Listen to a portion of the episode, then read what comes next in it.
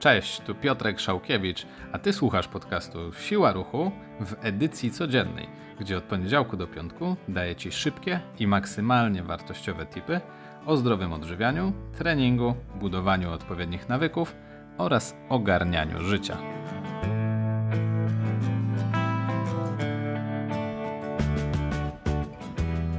Odcinek 13. Zacznij zdrowe odżywianie w kilku krokach. I na początek takie małe sprostowanie, co rozumiem przez zdrowe odżywianie i co dobrze, żebyś ty też sobie przyjął tak naprawdę, wbrew obiegowej opinii, czym jest zdrowe odżywianie bądź czym może być.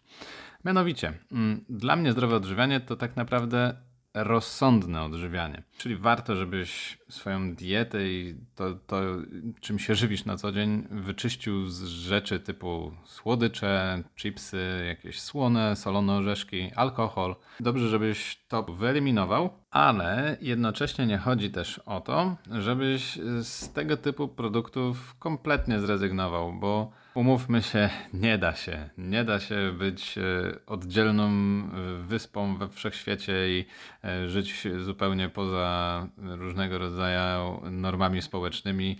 Nie pojedziesz na wesele do przyjaciela i nie wypijesz kilku kieliszków wódki. Tak samo jak w momencie, kiedy spotykasz się z dobrymi znajomymi, no to nie ma możliwości, żebyś kiedy wszyscy inni jedzą pizzę, żył tylko o sałatce. Znaczy, okej, okay, są takie możliwości, ale z reguły nie będzie to dobrze przyjęte społecznie, a jednak to też jest istotne, żeby ze sobą jakoś, żebyśmy ze sobą jakoś wszyscy e, dobrze żyli, więc chodzi mi tutaj raczej o to, tak naprawdę, żebyś skupił się na pewnej zasadzie.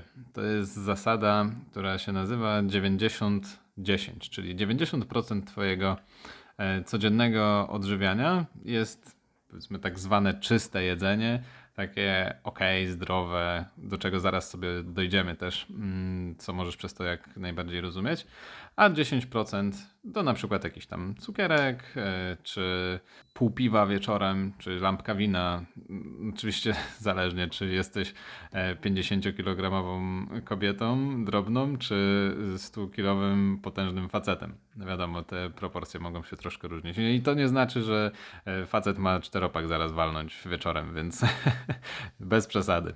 W każdym razie chodzi po prostu o tak yy, naprawdę zdrowy rozsądek w tym wszystkim. Jeśli mamy tę sprawę na początek wytłumaczoną, możemy lecieć dalej.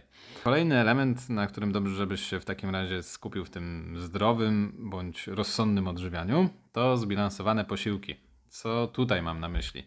Żeby Twoje śniadanie, obiad, kolacja czy ewentualnie po drodze jeszcze drugie śniadanie, jakiś podwieczorek, były z, w odpowiedni sposób zbilansowane, czyli żeby te posiłki miały w sobie zawartość białek, tłuszczy i węglowodanów. Białka to przede wszystkim e, produkty zwierzęce, w sensie mięso, no i w sumie zwierzęce w sensie też e, różnego rodzaju serki wiejskie, twarogi, e, po prostu produkty zwierzęce, ale też zawrze się oczywiście tutaj na przykład tofu. Tłuszcze to oleje, orzechy, no i właściwie to, to to jako podstawa tłuszczy, a węglowodany no to czy to pieczywo, czy e, kasze, ryże, ziemniaki, to jakby podaje ci takie kompletne grupy produktów. Nie chcę na razie wchodzić w szczegóły, czy to jest ok, czy to nie jest ok. Najistotniejszym dla ciebie na początek będzie to, żebyś w odpowiedni sposób to bilansował i w każdym posiłku był jakiś element z każdej z grup. Ok, kolejna część zdrowego, zdroworozsądkowego odżywiania to to, żebyś skupił się na tym, żeby te posiłki były dostosowane do ciebie i raz, że oczywiście do Twoich preferencji smakowych, a dwa też oczywiście możliwości czasowych. I nie skupiaj się na tym, że musisz jeszcze co 3 godziny, albo że dobra dieta to tylko dieta 1000 kalorii. Oczywiście to jest fanaberia i tak nie jest. Czy że nie powinieneś jeść tego czy tamtego, czy kompletnie wyeliminować węglowodany z diety, bo wtedy się chudnie, czy cokolwiek w tym stylu? Nie. To każde skrajności będą złe i lepiej, jeśli długofalowo skupisz się właśnie na odpowiednim zbilansowaniu tych posiłków i właśnie też zdrowym rozsądku, jeśli chodzi o podejście, a nie nawet kompletnej eliminacji na przykład słodyczy, tylko wiadomo, trzymaniu tego wszystkiego w jakichś ryzach i będzie długofalowo to miało lepszy efekt dla ciebie niż właśnie jakiegoś rodzaju skrajności. Dobrze też, żebyś zwrócił uwagę na to, żeby posiłki, które przygotowujesz, były szybkie, żeby czas przygotowywania ich nie zniechęcał cię. Oczywiście tutaj też nie popadaj w skrajności, żeby e, na obiad jeść kanapki, bo to się, nie wiem, robi najszybciej, na przykład czy tam serki wiejskie, ale jesteś w stanie zrobić na przykład spaghetti, które nie będzie ociekać tłuszczem, czyli nie użyjesz tam jakiegoś e, mięsa mielonego z łopatki wieprzowej, tylko na przykład z piersi indyka, e, które będzie też już lepsze.